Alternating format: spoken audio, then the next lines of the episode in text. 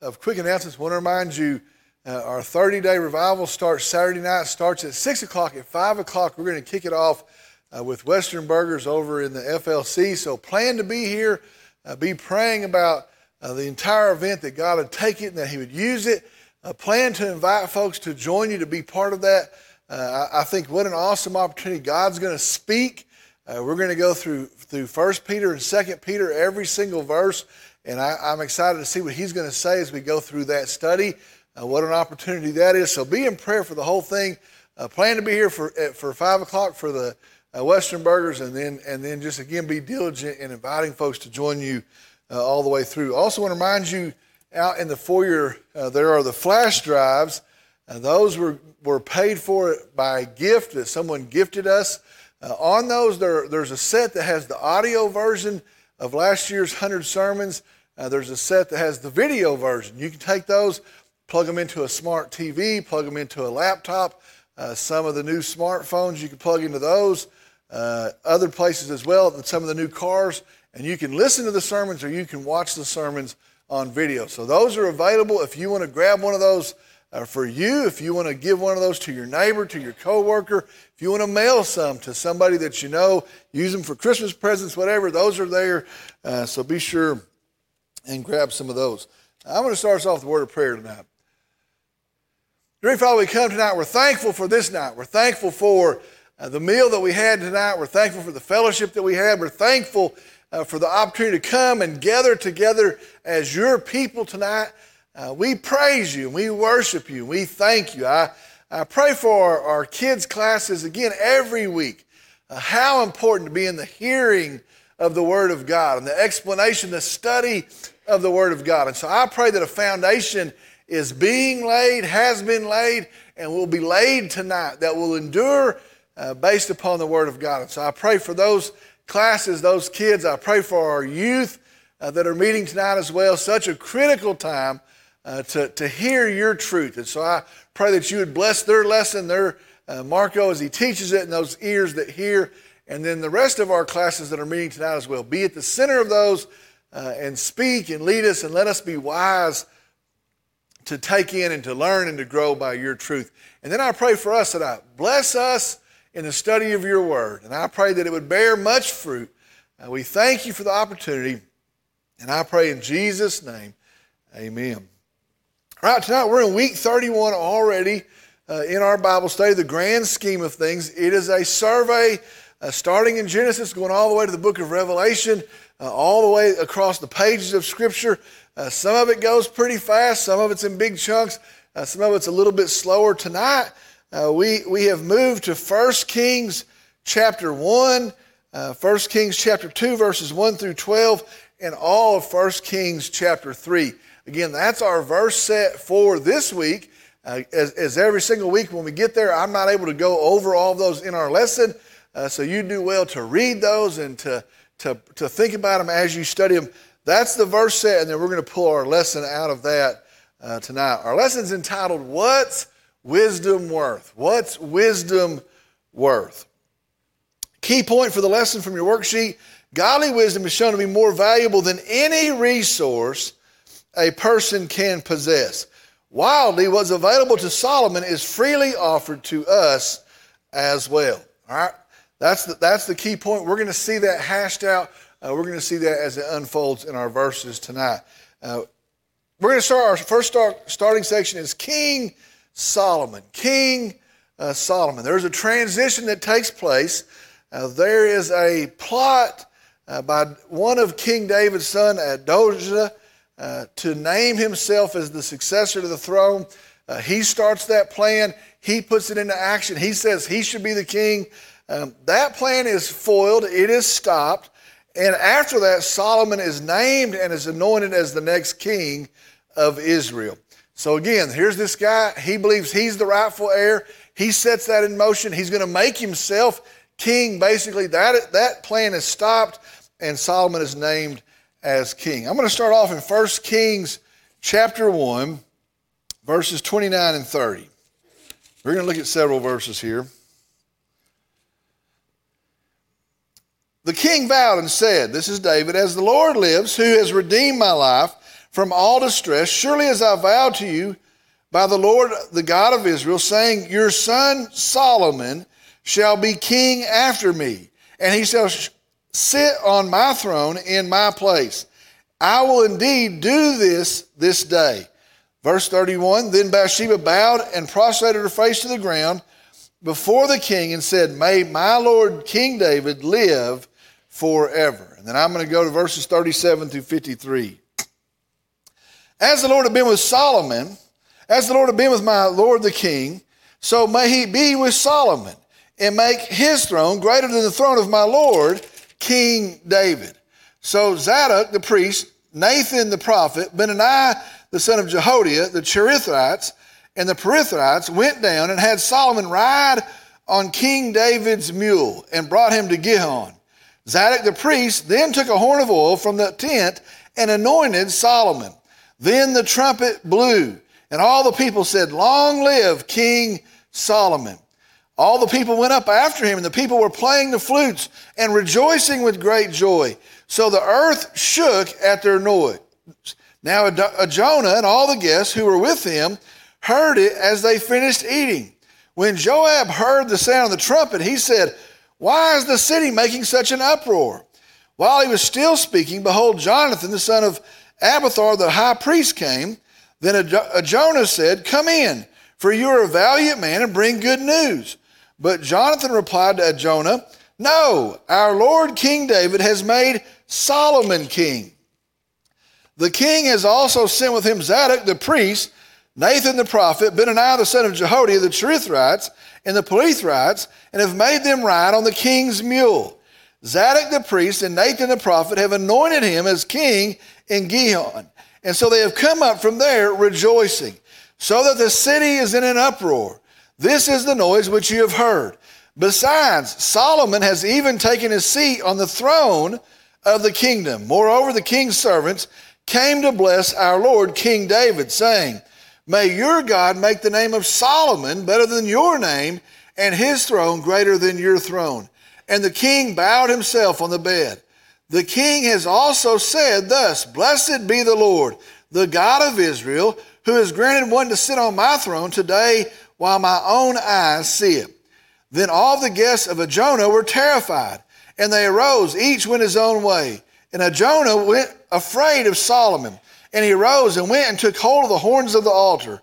Now it was told Solomon, Behold, Adonijah is afraid of King Solomon. For behold, he has taken hold of the horns of the altar, saying, Let King Solomon swear to me today that he will not put his servant to death with the sword. Verse 52 Solomon said, If he is a worthy man, not one of his hairs will fall to the ground. But if wickedness is found in him, he will die. So King Solomon sent, and they brought him down from the altar, and he came and prostrated himself before King Solomon. And Solomon said to him, Go to your house. This guy had set himself up as king. He had started a dinner, a feast as the king. Uh, they hear the celebration of Solomon being uh, anointed as king. David sends Solomon, he rides on David's donkey, a sign that the power had transferred. Um, this guy responds in fear as guests. Uh, they're in the wrong house, and so they respond in fear, and the transition takes place. All of that to say this. Think about David. David sins. Uh, David has the sin with Bathsheba. We've looked at that. Uh, he confesses that. Uh, he repents of that. But remember, God said there's still going to be consequences. The sword will not leave from your house. There's not going to be trouble that leaves uh, from your house, from your family. And so, just, just a quick point out of that section David was forgiven. Uh, he was right with God. He made himself, again, repentant before God. But notice this the consequences still stood. Uh, the, the hurt feelings still stood. Um, this family, this side of the family, this son, that son, uh, this general, uh, there's still conflict in uh, their home as God said there would be. Well, that's the reality uh, for us tonight as well. You know what? God forgives us of our sin. And if we'll confess our sin, He's righteous and just. The Bible says to forgive us of our sin, cleansing us of all unrighteousness. But you know what? There's still consequences for sin. There's still trouble from sin. There's still hurt from sin. And so I think uh, we read that passage and we say, well, that's a, a historical account, and we might miss the, the truth. You know what? We would do well to understand. When we sin, yes, God will forgive us if we repent, but there's still consequences for sin. There's still heartache and trouble from sin. All right, the next section tall orders. Tall orders. 1 Kings chapter 2, verses 1 through 4. As David's time to die drew near, he charged Solomon his son, saying, I'm going the way of all the earth. He's going to die. Be strong, therefore, and show yourself a man. Keep the charge of the Lord your God to walk in his ways, to keep his statutes, his commandments, his ordinances, and his testimonies, according to what is written in the law of Moses, that you may succeed in all that you do and wherever you turn, so that the Lord may carry out his promise which he spoke concerning me, saying, If your sons are careful of their way, to walk before me in truth with all their heart and with all their soul, you shall not lack a man on the throne of Israel. The picture here, as David is preparing to die, uh, he has already named Solomon as king. As he is preparing to die, he gives very clear instructions uh, for Solomon to follow. Now, those instructions have a, a promise with them that God's going to bless you. So if you'll do these things, God is going to bless you. If you'll do these things, God has said that you're going to be successful. Now, you, you read that section there, and the instructions can be summed up as simple as this Be diligent to do exactly what God has said in His Word. So, David, David takes Solomon, says, Be diligent, be careful to do exactly as God has said in His Word, and you're going to see success. God is going to bless that. Walking in obedience is going to result in success. Now, I want you to notice what it takes to submit to and then to carry out the Word of God, really to just walk in obedience. He tells them, This is what you're to need, this is what you're to need to do, but he tells them here that you're to have to be strong, that you're to have to be a man. To walk in obedience is to require maturity and strength. Okay, here's God's Word. He tells us, here's what I say. Now, if you're to walk in it, it's to require maturity and strength. Now, here's the question. I want you just to think about this tonight. Why does living in obedience to God's word require maturity and strength? And I thought about that for just a second. Why does it require those two things? Well, the first thing for strength is it is hard, it is tough. Now, you're going to have to go against the culture. I think about things happening right now around us. You're going to have to say, I'm going with God's word. I'm not going to go that way. It requires courage. It requires boldness. It requires strength. What about maturity? Why does it require maturity? And I, and I don't know if that's necessarily tied to age as it is experience. Here's the deal as we learn to walk with God, and as we start the process of submitting to God, we actually start to see God's way is best. And so if God says, this is how you handle your finances, and we say, okay, I believe you, that's what I'm going to do, you start to see, well, God blesses that. That's actually true.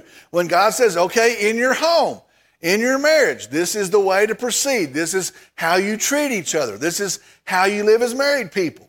We start to see, guess what? God blesses that. It's actually true. And so there, there's a level of maturity that happens as we walk with God. I think sometimes when we're new believers or we're immature believers, we think, yeah, but I can still try it my own way. Yeah, but I know a better way. Yeah, but God doesn't really care about this area. And we just go crashing in and do it our own way anyway. I think about this shouldn't it be different? Um, and I, I, think that's the, the blessing of a church. Shouldn't we be learning together God's way's best? God's way's best. If God says it, let's do it. Well, what are we going to do? We're going to follow God's way. And then we're quick to walk in obedience. For some reason, that's hard. For some reason, we, we say we fight against that. For some reason, we think, well, I've got it from here, or God's not, no one's going to tell me what to do. Um, we are to walk in obedience still today. The best way to live is found in God's word, still today. But it requires maturity and strength to walk in God's word. All right, the next section know your limitations. Know your limitations. 1 Kings chapter 3, verses 1 through 8.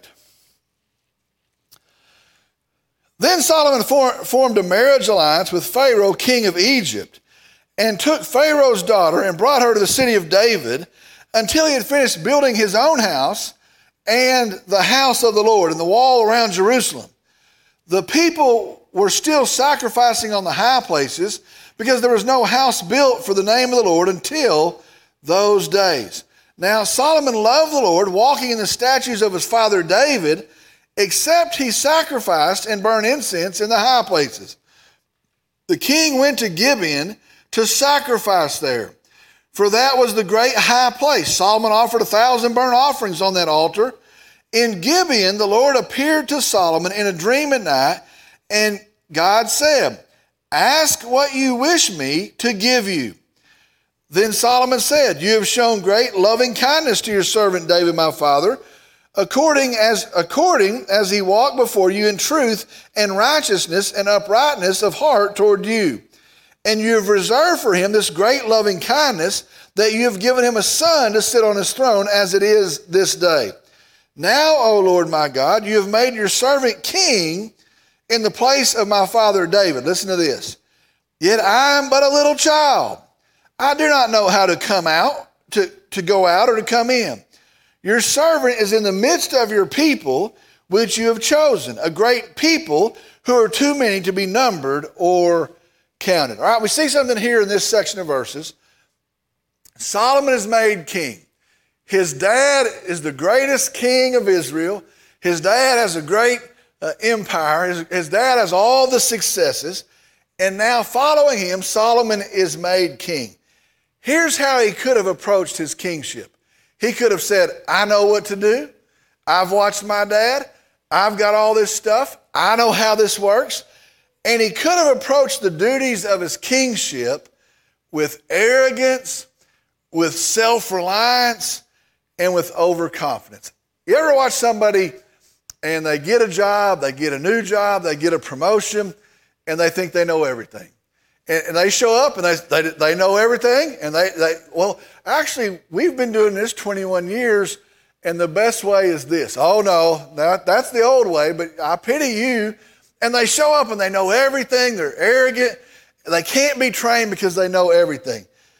That's not how Solomon shows up. He could have shown up and said, I'm the king, I'll tell you. Uh, he couldn't have, his advisors, he could have shut them down as generals. Uh, he could have come, come in with arrogance and overconfidence. But here's what he does He says, I don't know anything. That's actually what he says. I haven't done this. This is a great nation. These are many people, and I don't know what to do here. All right, here's the question. I want you to think about this for a second. Do you think success in leadership comes from confidence or comes from humility. If there is a great leader, and I, I don't care what the enterprise is, uh, a coach, a, a business leader, a, a political leader, uh, if there is a great leader, do you think success comes from confidence or humility? I, I was looking at some stuff this week preparing this. Almost all the books I can find on leadership talk about confidence. Confident leaders, build confidence, build confidence in your kids, and they'll grow into great leaders. All the self help books, you got to be confident. You got to be confident. Start to notice here where there's a difference in God's plan and the world's plan. The, the world says be self reliant, be self confident, uh, promote yourself. That's what the world says. And we see here God's plan actually says Wise leadership comes in humility. Now, let me tell you why. That seems backwards. It, it, well, I don't want some humble guy that, that says, Well, I don't know, I don't know. Um, but I want to show you why that's true. True humility, now, this comes from God's system. True humility will result in great confidence in the Lord. Now, see, he's not a bumbling idiot that says, I don't know and nobody knows and I'm going to put my head in the sand. He actually says, I don't know, but I know someone who does know. I don't know, but God knows. And so humility on his part drives him to seek God, to trust God, and to obey God. Let me tell you this the greatest leader you're ever going to find in a church, in a home, in, a, in any other enterprise is going to be a person that says, I don't know, but I'm seeking God and I'm looking to God and I'm going to follow and obey God. And when the world says, that's, hey, that doesn't make any sense, you're right. I don't know, but I'm seeking God, I'm looking to God, and I'm going to walk in obedience to God. That is God's structure for success in leadership. Not somebody that has false humility, but a person that understands their limitations, but also see where God answers, helps, strengthens, leads, and gives wisdom. So here he is. Hey, what do you want? What do you need? And he says, I don't know anything, but I'm going to turn and look to God. That's the recipe for success in leadership. All right, next section. Really, pretty much, uh, there's good stuff all the way through it. Pretty much the most important part of the lesson uh, coming up in this section. 1 Kings chapter 3, verses 9 through 15. What do you want? That's what God says. What do you ask? That's what God says. He says, I don't know anything, and so you give me wisdom in how to lead these people. So give your servant an understanding heart to judge your people, to discern between good and evil. For who is able to judge this great people of yours? It was pleasing in the sight of the Lord that Solomon asked him to ask this thing. God said to him, Because you have asked this thing and have not asked for yourself long life, nor have you asked for riches for yourself, nor have you asked for the life of your enemies, but you've asked for yourself discernment to understand justice. Behold, I've done according to your words. He's granted it, He's given it to him. Behold, I've given you a wise and discerning heart, so that there has been no one like before you nor shall one like you arise after you, the wisest person ever to live. I have also given you what you've not asked, both riches and honor, so that there will not be any among the kings like you of all your days. If you walk in my ways, keeping my statutes and commandments as your father David walked, then I will prolong your days. Verse 15. Then Solomon awoke, and behold, it was a dream. And he came to Jerusalem and stood before the ark of the covenant of the Lord and offered burnt offerings and made peace offerings and made a feast for all his servants. All right. God says, anything you want, you can have. And he could have said, no, I want to crush all my enemies. I want to be a great military king. He could have said, I want all the treasury of the world. I want gold stacked up. But he says, I don't have it, but I want godly wisdom that I can discern that I can judge and that I can lead my people in a way that would honor God. I think it's interesting right here, and I think it's a, it's a pretty interesting tie in. The book of Proverbs repetitively tells us the value of godly wisdom.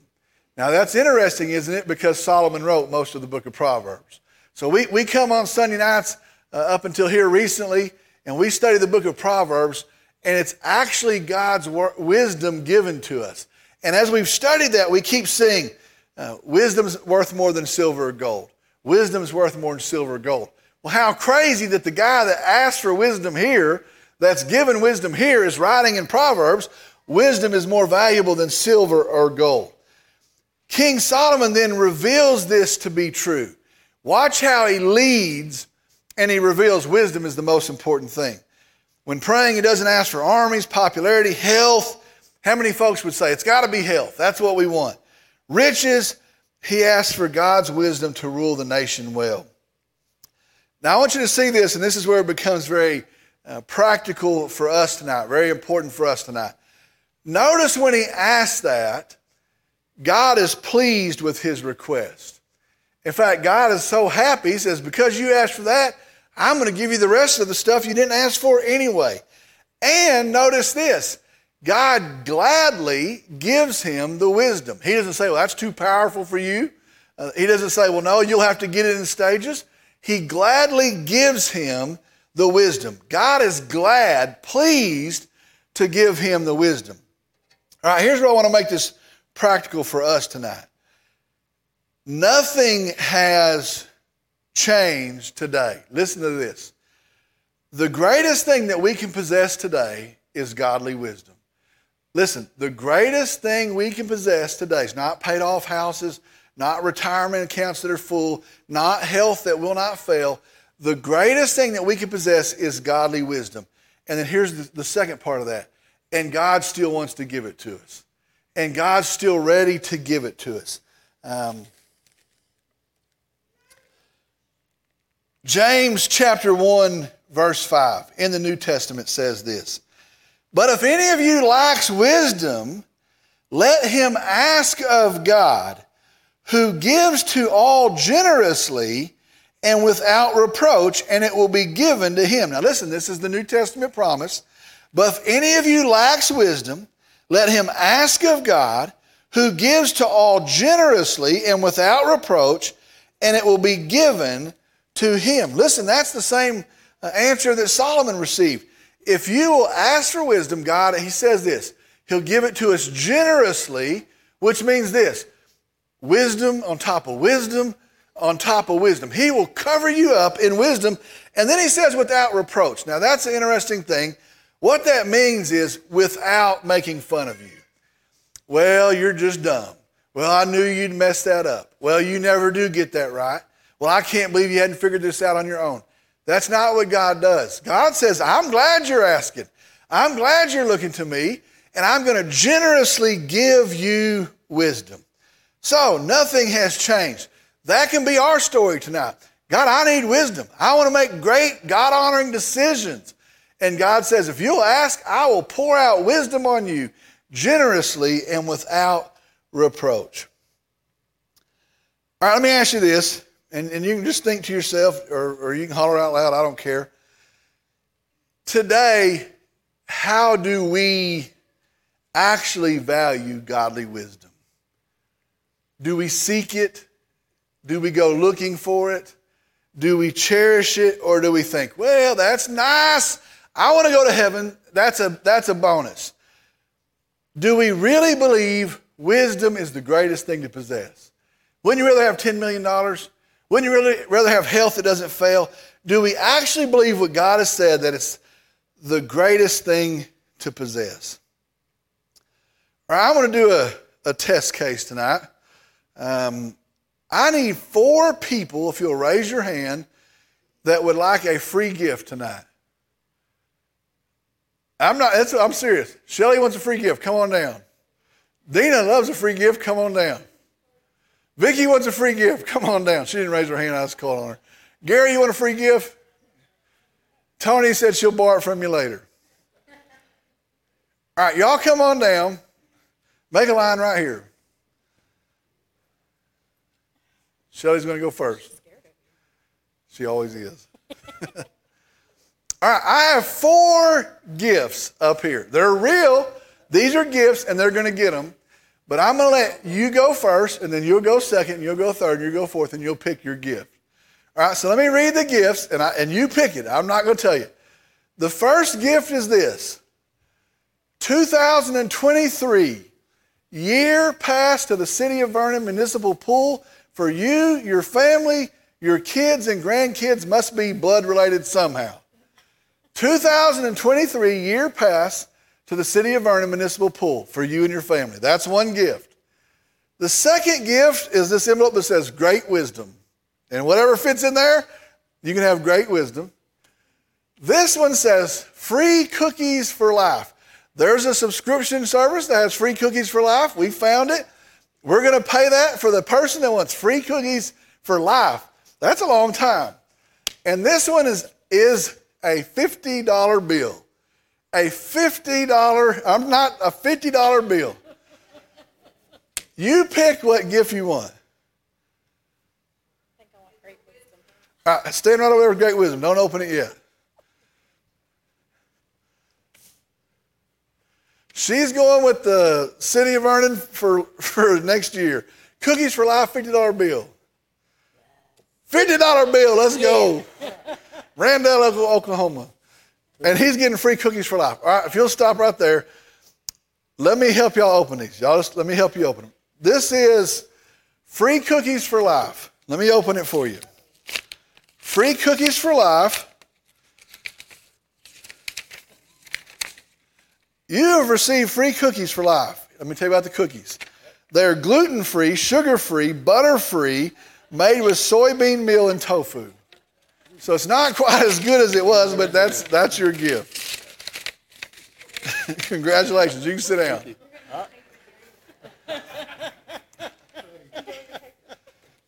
$50 bill. $50 bill for Vicky. In here is a $50 bill.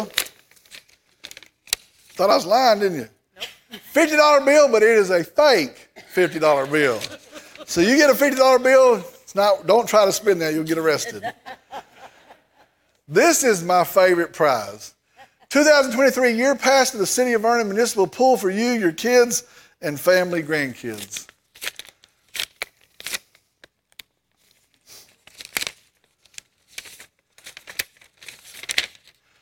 It says this Congratulations, you can experience the City of Vernon wastewater sewage treatment plant. There's a pool there for yourself.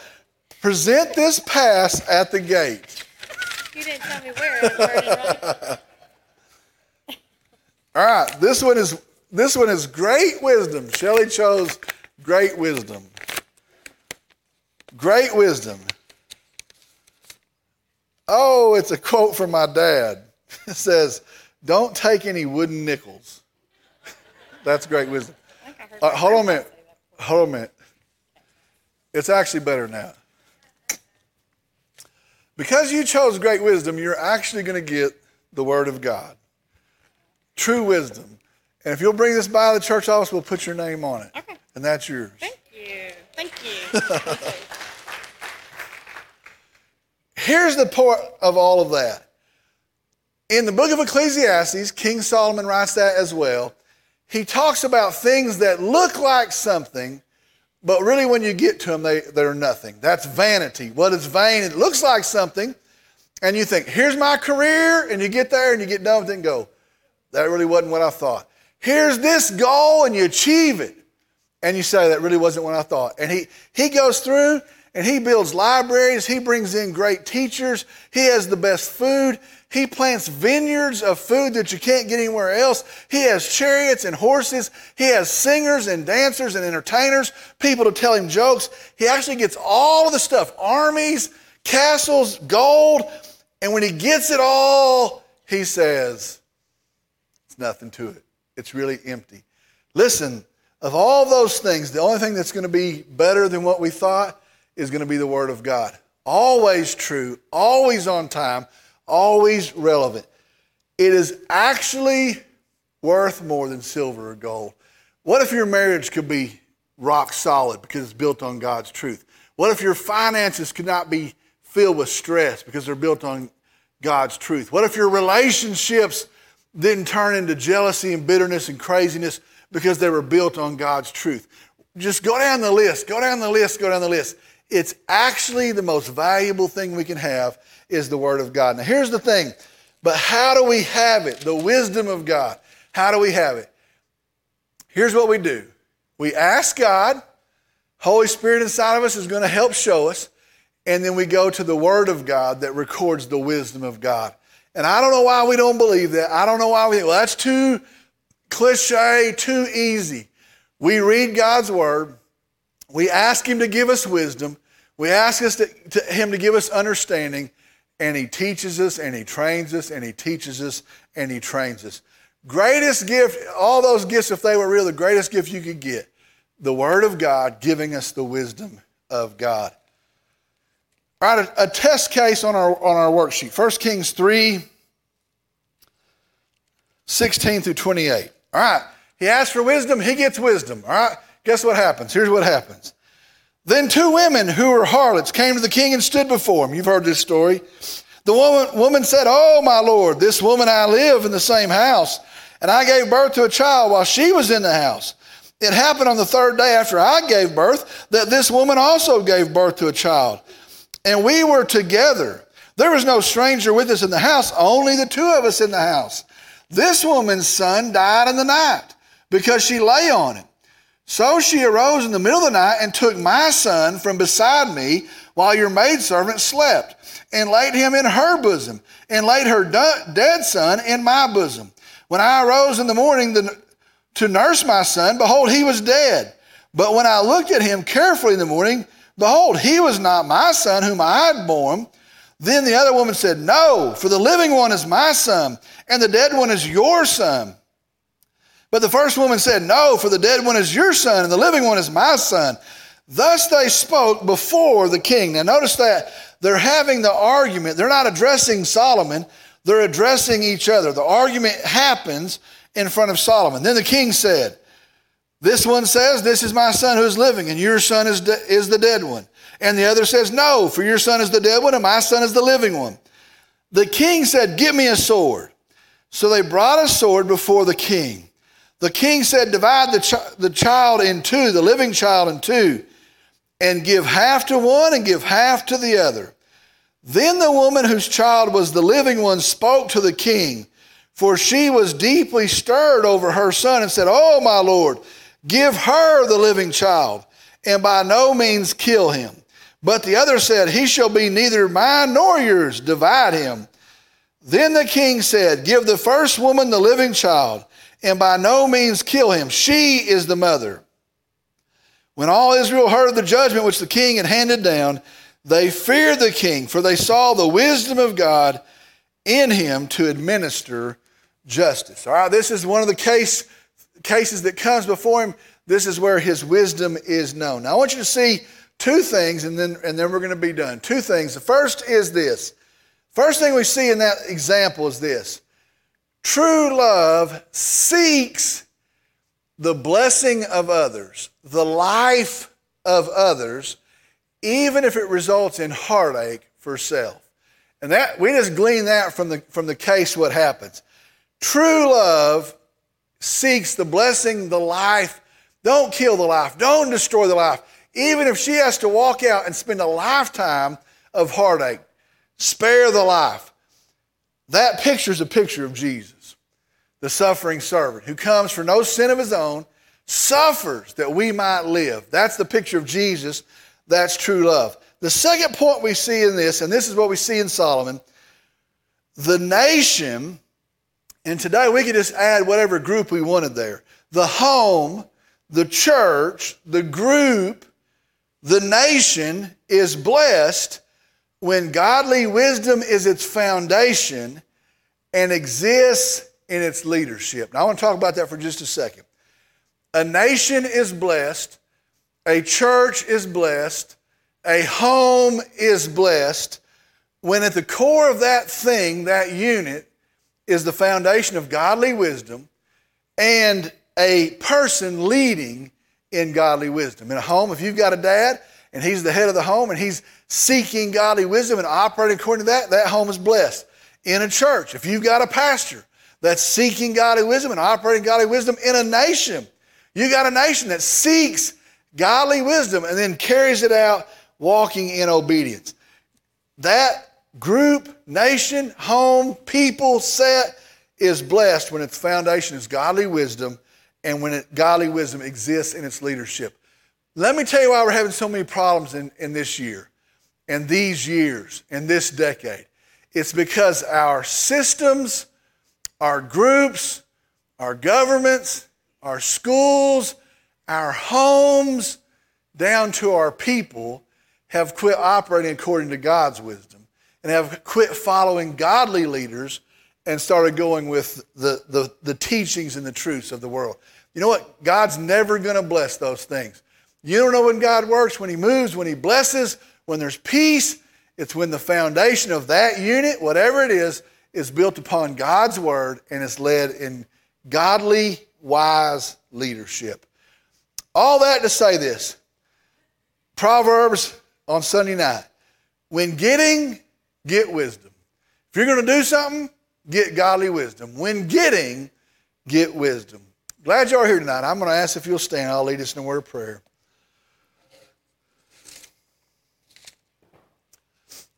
Let's pray. Dear Father, we come tonight. We're thankful for your truth. We're thankful for your word. We're thankful that you make it available for us. And I pray, Lord, tonight for a couple things. I pray that these in this room, these in the hearing of this lesson, these in the other classes as well, would understand you speak to us in your word. You lead us in your word.